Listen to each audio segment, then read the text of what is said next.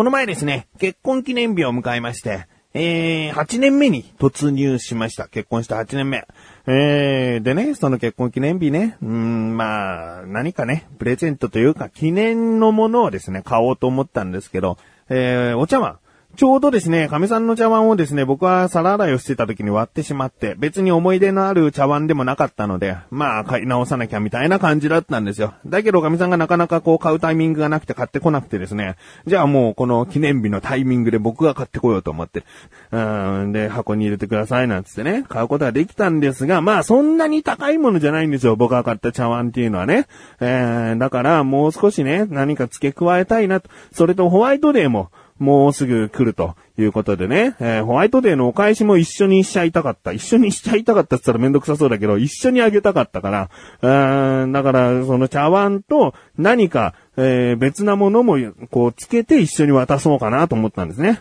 で、頭に浮かんでたのはスリッパがあって、で、亀さんスリッパっていうのは、その、なんつうの、つま先だけで履くスリッパではなくて、こう、ちょっともうかかとまですっぽり入るような、で、ほわほわしたような、こう、足の指先が冷えないようになっているスリッパがどうやら好きみたいなんで、で、そのスリッパ結構ボロボロになってたんで、それを買ってあげようかなと思ってね。で、まあそういうものが売っている、うん、ホームセンター的なフロア。に行ったらですね、スリッパあったんですね。で、スリッパあったんだけど、在庫処分って書いてあったのね。在庫処分安いって思わなかった。ああ、そうか、もう春だし。そんな足元冷えるなんて言っているスリッパ、もしかしたら履かないかもしれないと思って、で、やめました。うーん、そうか、じゃあ何しようかな。まあ、ホワイトデーって言ったらお菓子もらったからお菓子で返した方がいいのかな、みたいなね。で、亀さん甘いもの好きだから、じゃあチョコレート菓子にしようと。だけどチョコレート菓子、そのままだとつまんないから何か面白そうなお菓子があったらそれを買いたいなと思ってね。で、お菓子売り場に行ったわけです。まあ、いわゆるデパートの地下みたいなね、いろんなお菓子が売っているフロアに行ったんですね。で、あ、なんだこれはと思って、なんかマカロンを薄くしたような、なんかマカロンではないんだけどマカロンに似せたようなカラフルなお菓子があったり、あ、これ面白そうと思ってね。これ一つ目星つけとこう。で、ぐるーっと回ってですね、あ、マカロンがある。今度はちゃんとしたマカロンがある。マカロンっていうのはですね、結構毎年あげてたかな、お返しに。うーん、マカロンか、と思ってね。ちょっと、ちょっとなんか、つまんないなっていうのを自分で感じたんで、で、またこう歩いたらですね、なんか四角い形の、こう、物体。で、いろんなカラフルなものがあったんですね。で、見るからに、こう、使ってるものがゼラチンって書いてあったんで、これマシュマロなんじゃねえかなと思ったのね。うん、すごい綺麗なの。緑色のものとかね、ピンク色、オレンジ色の、そのパステルカラーのお菓子で、で、四角いサイコロよりも結構大きめな四角いものがこう、箱に10個並んでたりして、あ、綺麗だなと思ってね。うん、で、もうね、あんまり店員さんと話したくはないんだけど、なんかもう目の前で店員さんがいたから、これマシュマロですか？って聞いたらね、あ、そうです。マシュマロです。つってね。もうあの、全然書いてないんだよ。これはマシュマロですって書いてなくて、そのオリジナルの名前が書いてあるだけだったから、あ、こっちはマシュマロです。あ、そうですよね。つって。でね、なんかわかんない。なんかわかんないけど、これをマシュマロですよね。そうです、マシュマロですって聞いた、その会話の流れなのか、うん、自分の何何か意志が弱いというか、な、なんのかわかんないけど、じゃあこれくださいって言っちゃったのね。で、じゃあ良かったじゃない。綺麗なマシュマロのお菓子買えたんじゃないと聞いてる人思うかもしれないけど、神さんマシュマロそんな好きじゃないんですよね。なのに買っちゃったの。マシュマロですか？そうです、マシュマロです。へー。じゃあ、これ一つくださいって言っちゃったんだよね。えー、でね、もうくださいってさ、お金までこう、用意してる最中に、あ、やっぱりやめますなんて言えないから、まあ、とりあえずそれ買いますわ。あでね、買ったんだけど、結局、その茶碗以外に変えてないわけですよ。茶碗がじゃあ結婚記念日のものだとしてホワイトデーのお菓子ちゃんと変えてないわけですよね。だから、もうちゃんと探さなきゃと思って、このマシュマロはもう、もうは、いやもう、最初に神さんにこれを渡して、これなのって思わせといての茶碗ともう一つ何かにしようと思って。で、もう普通にチョコレート菓子にしました。なんかでもね、すごいちっちゃいんだけども、うーん、可愛らしい感じのがぎっしりこう詰まってるやつで、見た目もちょっといいかなと思ってですね、そういうチョコレート菓子をですね、結局まあ無難なチョコレート菓子をですね、買いまして。で、まあね、その茶碗の入ってた袋にそのチョコレートも入れてですね、もうその日に、えー、渡そうと。じゃあその日ってのは結婚記念日ね、えー、に渡そうと思ってね、で、渡しました。えー、もちろんね、最初に言ったようにマシュマロだけを最初は渡したんですね。そしたらなんか、え？これ誰から？あ、いや俺からだよ、つって。ああ、マシュマロ？こうパパが食べたいんじゃなくてみたいなこと言われてですね、わかってるよと思ってね。で、その茶碗とチョコレートガスの入った袋あげて、はい、これ、つって、これが本命だから、つって、これは誰から？のだ、俺だよ、つってね。もうなんか全然こう、こうなんつうの、あ、買ってきてくれたの？っていう、もう第、第一声がさ、そういうのが欲しいよ。これ誰から？っていうのは何なの？そのいっぱいの人からもらえる可能性がありましたみたいな。誰からのものを預かってるわけないでしょ。で、それ渡して。あ、いいの？まあ、つってね、その後はちゃんと喜んでくれましたけどね。えー、ああ、よかった茶碗買わなくて、みたいなことでね。まあ、喜んではくれたのかな。う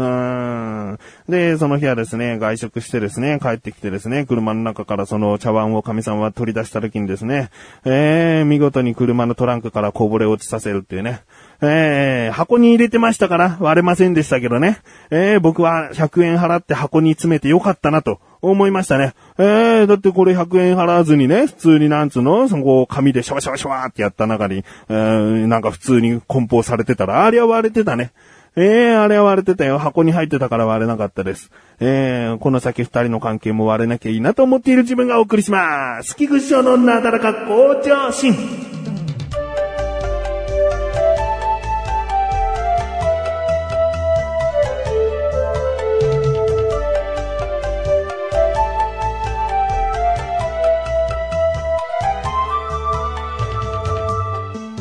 こっちがメインだったな。その、プレゼント買ってく話がメインだったな。次話す話はですね、次っていうかこっちをメインにしたかった話なんですけどね、僕嫌いな食べ物ってないんですよって言いたいんですよ。あの細かく言えばね、生姜湯とかね、冷やし飴が嫌いなんていうのをですね、他の番組で言ったりもしておりますしね、な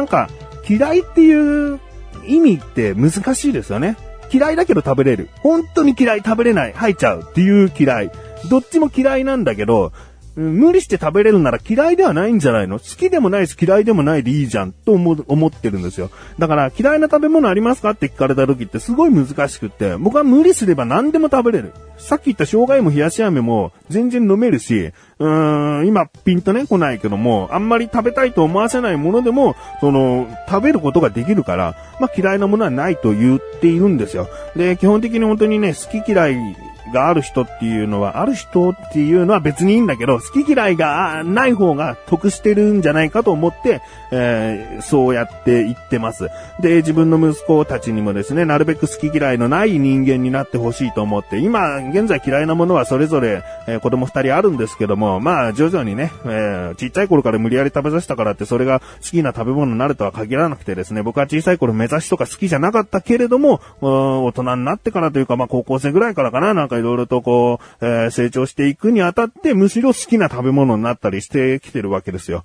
で、結果嫌いな食べ物はないと。だから無理やり食べさせることは、決して良くはないとは思っているんで、えー、まあ徐々にね、嫌いな食べ物をなくしたいと思っているんですよ。でね、まあこんな前置きを話したんですけどね、僕が今回話す話はですね、まあ嫌いな食べ物できたよってことなんですよ。えー、嫌いな食べ物なんだけど、うん、今後嫌いな食べ物ありますかと言われたら答えない。答えないじゃないや、えー、ありませんっていう。うん、なぜかって言ったらめんどくさい説明になるから。これから話す嫌いな食べ物はすんごいめんどくさい。えー、何かというとですね、僕はね、カオソイという食べ物がね、すごい興味あって、本場のものも、日本でアレンジされたものも食べたことがないんだけども、まあ、ラーメン的な、うん、香草とかも入ったような、えー、スープに浸った麺料理の上に、さらに揚げた麺が入っていて、で、その麺をスープに浸しながら食べたりして、まあ、サクサクしたり、えー、ふにゃふにゃした麺と普通の卵麺だったりを食べるという、そういうカオソイという料理があるんですけれども、これをね、何かに代用して感覚的にそういう風に楽しめるものはないかと思って、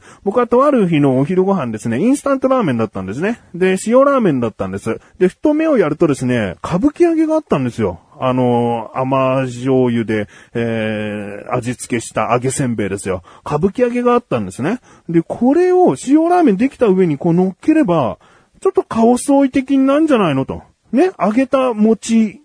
ですよ。えー、餅っていうのはまあいわゆる麺に見立ててもいいですよね。えー、なんかそういうこうふやけた感覚を食べるっていうのは、カオソイ的になってんじゃないのと。全然味も違うし、食感ももしかしたら違うかもしれないけども、その大まかな部分は顔ソイだと思って、うわ、これ顔ソイっぽくなる。じゃあ塩ラーメンの上に歌舞伎揚げ乗せて食べちゃおうと。うん、思ってですね、僕は塩ラーメン作って乗せてですね、いざ食べたんですよ。そしたら何かわかんない。僕のこう、何か、いわゆるトラウマ的なやつなのかな全然こう意識はないけども、すごく抵抗があるの。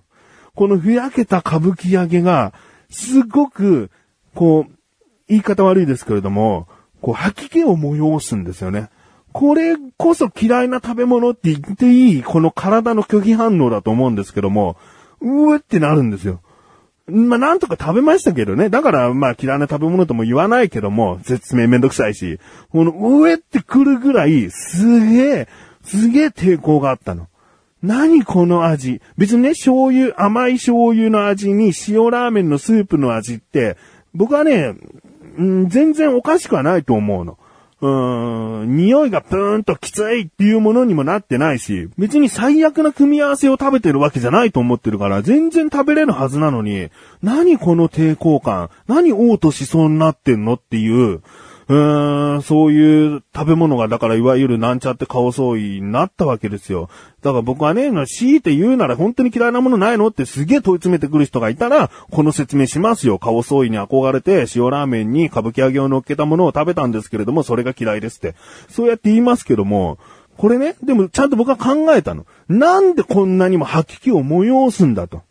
多分ね、ちっちゃい頃に歌舞伎揚げを食べすぎて、で、あれは揚げせんべいですから、ちっちゃい子供が大量に食べるものじゃないんでしょうね。えー、気持ち悪くなって胸焼けか何かして、多分吐いちゃったことがあるんだと思う。その吐いちゃった中に、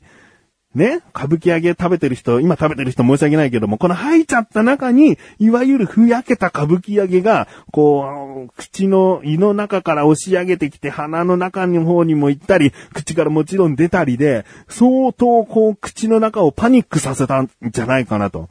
なんかそんな感覚をが、ちょっとだけ蘇ったんですよ。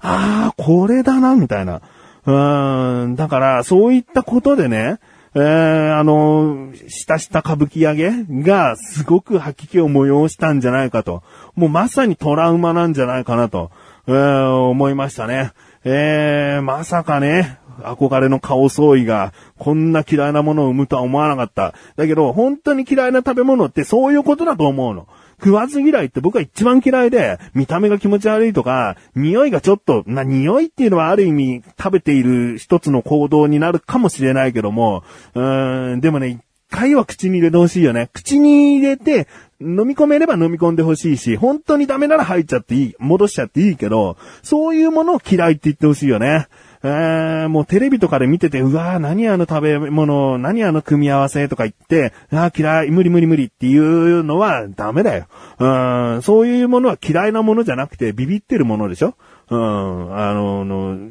嫌いな食べ物、ね。そういうものはちゃんとして、ビビってるものなんつうのはなくそう。ん、僕は一つできちゃったけども、まあこれからね、嫌いなものありますかって言われてもめんどくさいから、説明がめんどくさいから、えありませんとは言う。うん。